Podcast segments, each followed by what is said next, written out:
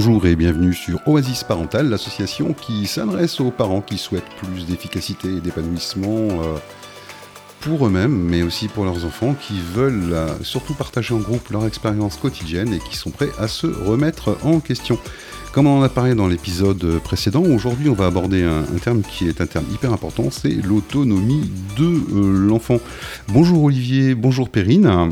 Bonjour Olivier. Bonjour. Alors, c'est certain que l'enfant est dépendant de ses parents et qu'il va le rester euh, plus ou moins longtemps sur certains sujets. Dans l'idéal, ou plutôt, ben, l'enfant sait prendre les bonnes initiatives, au plus facile euh, sera la vie au sein de la famille.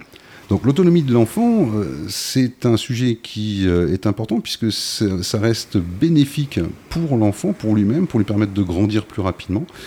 Euh, c'est une autonomie qui est également bénéfique pour le parent, qui ça va permettre comme ça de le libérer euh, un peu à la fois euh, d'une certaine charge mentale. et donc du coup, Olivier, on avait dit qu'on avait un exemple à partager. Est-ce que tu veux bien nous en parler? Alors, un exemple, on pourrait ici passer la journée. Il y a de nombreux exemples concrets qu'on a tous plus ou moins vécus. je vais évoquer ici trois situations. Euh, on peut parler de cet enfant euh, qui est parti faire les courses pour ses parents et qui revient avec des sacs plus lourds que lui-même. Oui. Alors, euh, certes, il est autonome, mais dans quelle situation il est? On peut penser à un autre qui est habillé avec un pull de travers, avec deux chaussettes différentes et qui s'en va à l'école comme ça. Mmh. Alors, certes, il a pris des initiatives, mais bon, on peut se poser des questions on pense tous à ces autres enfants qui ont éparpillé toutes leurs affaires partout, les, vêtements sales, les jouets, etc., Alors la question qui se pose, c'est jusqu'où doit aller l'autonomie? Quel niveau d'autonomie faut-il encourager auprès de l'enfant? J'imagine que ça faut tenir compte de l'âge, bien entendu, mais on peut comprendre. Pas évident, hein. on peut bah parfois avoir quand même des exigences quand même importantes. Hein. C'est ça. Il y a des parents qui ont beaucoup d'exigences et d'autres qui n'en ont pas assez.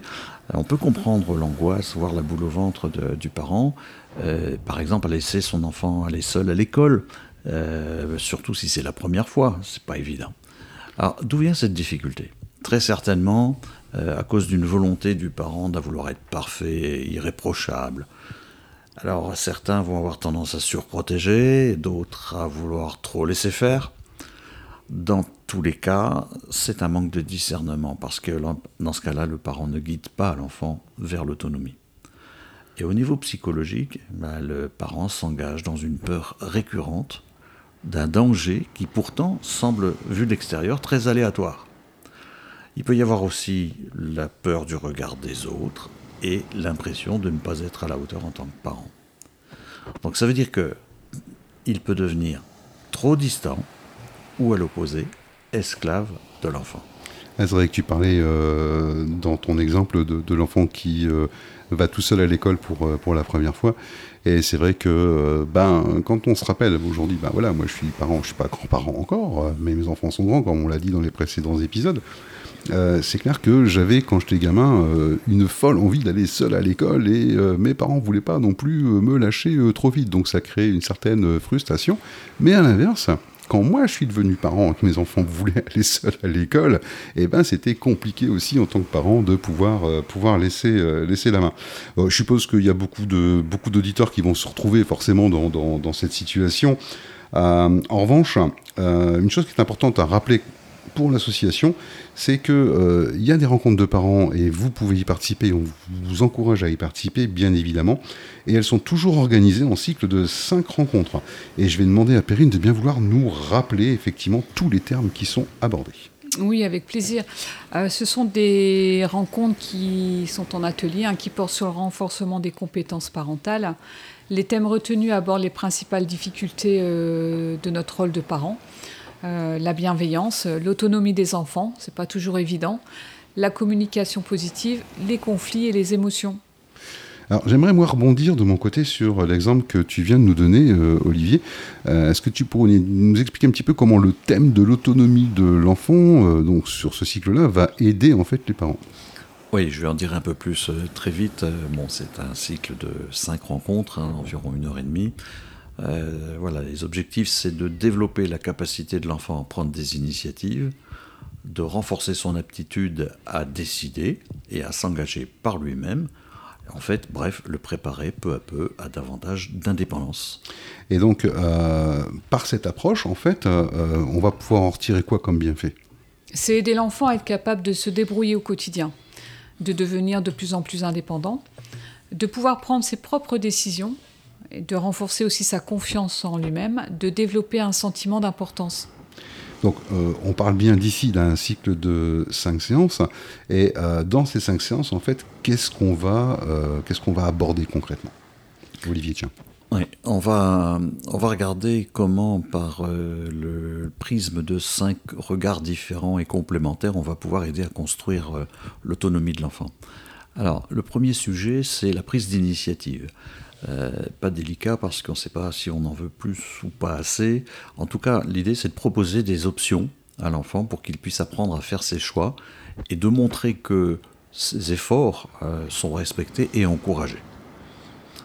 Deuxième sujet, ça concerne sa sécurité parce qu'effectivement, euh, prendre une initiative, ça peut faire à l'enfant, il faut lui faire comprendre qu'il peut être rassuré et donc on va essayer de répondre à ses besoins, besoins de protection, et on va faire en sorte que son environnement soit davantage sécuritaire. Mmh, très bien, oui. Dans un troisième temps, on va aider le parent à réfléchir à comment poser des règles et guider son enfant pour qu'il puisse comprendre et accepter ces règles. Donc on proposera des alternatives euh, aux enfants, des alternatives qui sont appropriées à la situation, et on essaiera de mettre en place des limites qui bien sûr vont évoluer dans le temps en fonction de son âge, mais des limites qui soient raisonnables et adaptées. Et sur ce point précis, tiens, euh, tu pourrais nous donner un exemple concret de la vie, euh, de la vie courante? Ben, On va faire très simple. Euh, quand on a un foyer qui est très chaud à la maison, si on a un enfant de 1 an, on va prendre l'enfant dans les bras et on va l'éloigner, tout simplement, ou on mettra une barrière. Si c'est un enfant de 3-4 ans, euh, on va lui dire, mais on va le laisser s'approcher. Euh, si c'est un enfant de 10 ans, s'il met la main dessus, il se débrouille, il sait, il est au courant depuis longtemps. Oui, c'est clair. Ah bon, faut pas exagérer non plus. Après, euh, c'est les urgences et compagnie. Alors ensuite.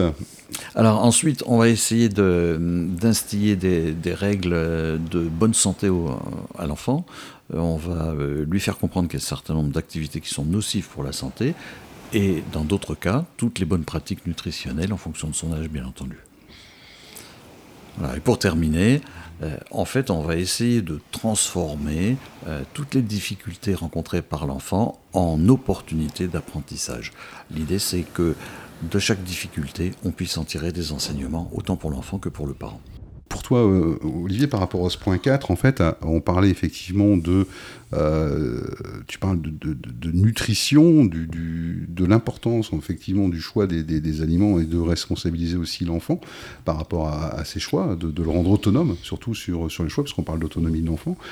Euh, concrètement, avec tous les problèmes d'obésité qu'on peut voir chez les pré-ados, et, ados actuellement, qu'est-ce que qu'est-ce que tu vas pouvoir apporter? Est-ce que tu peux nous donner un exemple ou euh, qu'on puisse arriver à s'identifier par rapport à ça? Oui, c'est un sujet qui est à la fois simple et compliqué. Simple parce qu'on peut démarrer l'éducation euh, nutritionnelle d'un enfant dès son plus jeune âge en lui apportant une nourriture variée et équilibrée dès, euh, dès un an, ce qui aura comme conséquence que l'enfant sera habitué à tout type de nourriture et il saura faire la part des choses? Là où c'est compliqué, c'est que le parent n'est pas forcément habitué à ce type de nutrition et donc du coup on pourrait manquer d'exemplarité. Et là effectivement il y a un vrai travail à faire avec les parents pour qu'ils retrouvent ces bonnes pratiques alimentaires. C'est quand même un cycle de cinq séances, donc cinq séances qui sont quand même importantes, euh, où il va falloir opérer certains changements, mettre des choses en, place pour pouvoir, pour pouvoir avancer. Euh, après, une fois que ces cinq séances sont faites, bon, on se retrouve quand même un petit peu seul à la maison. Donc, comment on fait effectivement pour pouvoir mettre ça en application, Périne euh, chaque atelier est animé grâce à des recommandations apportées par le fruit des travaux sur la pleine conscience et les neurosciences. Il y a également les apports et le partage d'expériences des parents. Chacun va y trouver son compte et va choisir ce qu'il veut tester de retour à la maison. On va donner des fiches pédagogiques euh, aux participants pour garder la trace des nouvelles compétences ou des indications qui auront été évoquées lors de l'atelier. Ouais, et puis j'ai envie de dire aussi, de rajouter, si tu me le permets, hein, si vous me le permettez, euh, Perrine et, Perrine et Olivier, que effectivement, bah, le fait d'avoir des rencontres euh, parents, ça peut tisser des liens, et effectivement, ça peut continuer, ça peut permettre aussi aux personnes de continuer de se voir et continuer d'échanger ensemble sur, sur ces problématiques. Alors, clairement, euh, en tant qu'adulte, c'est déjà difficile d'être autonome, c'est clair. moi, je suis toujours un grand enfant, hein. j'ai toujours 14 ans dans ma tête et tout va bien. Est-ce que c'est pas plus difficile pour un enfant, Olivier? C'est pour cette raison que les parents doivent accompagner leur enfant. Attention, les psychiatres nous disent très clairement, l'âge adulte arrive environ à 25 ans. C'est sûr 25 hein. ans. Parce que là, moi, j'ai plus de 50 ans, j'ai pas l'impression d'être adulte. Hein. Et pour certains, c'est plus tard. D'accord. Donc ça veut dire que, en réalité, c'est tout petit qui convient de guider les enfants vers une meilleure compréhension des situations, des options qui leur sont possibles, des choix qu'ils peuvent faire et que peu à peu, tranquillement, sur le long terme, ils apprennent sereinement à devenir autonomes.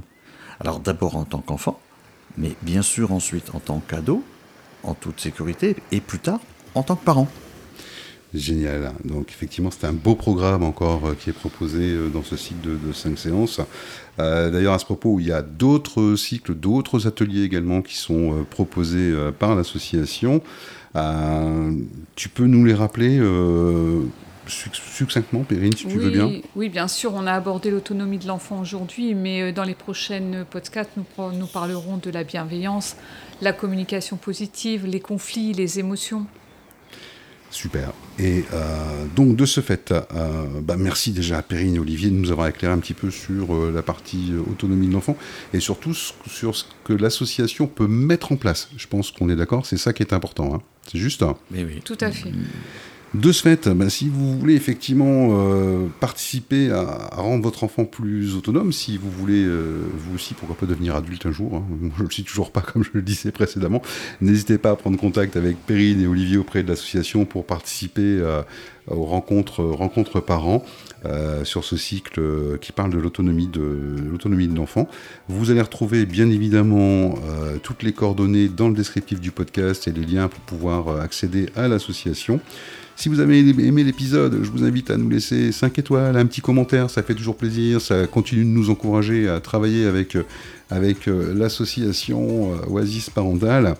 Et puis surtout, surtout, partagez autour de vous, autour de vos proches, de vos amis, s'il y a des personnes en difficulté, si vous pensez qu'effectivement à un moment donné ça peut vous aider ou ça peut aider quelqu'un d'autre, n'hésitez pas à revenir vers nous.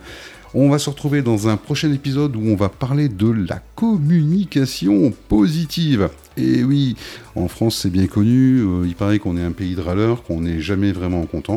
Et eh bien on verra avec cette communication positive comment on peut inverser euh, la tendance. Encore merci Perrine et merci Olivier. À bientôt. Et puis on se retrouve rapidement dans le prochain épisode.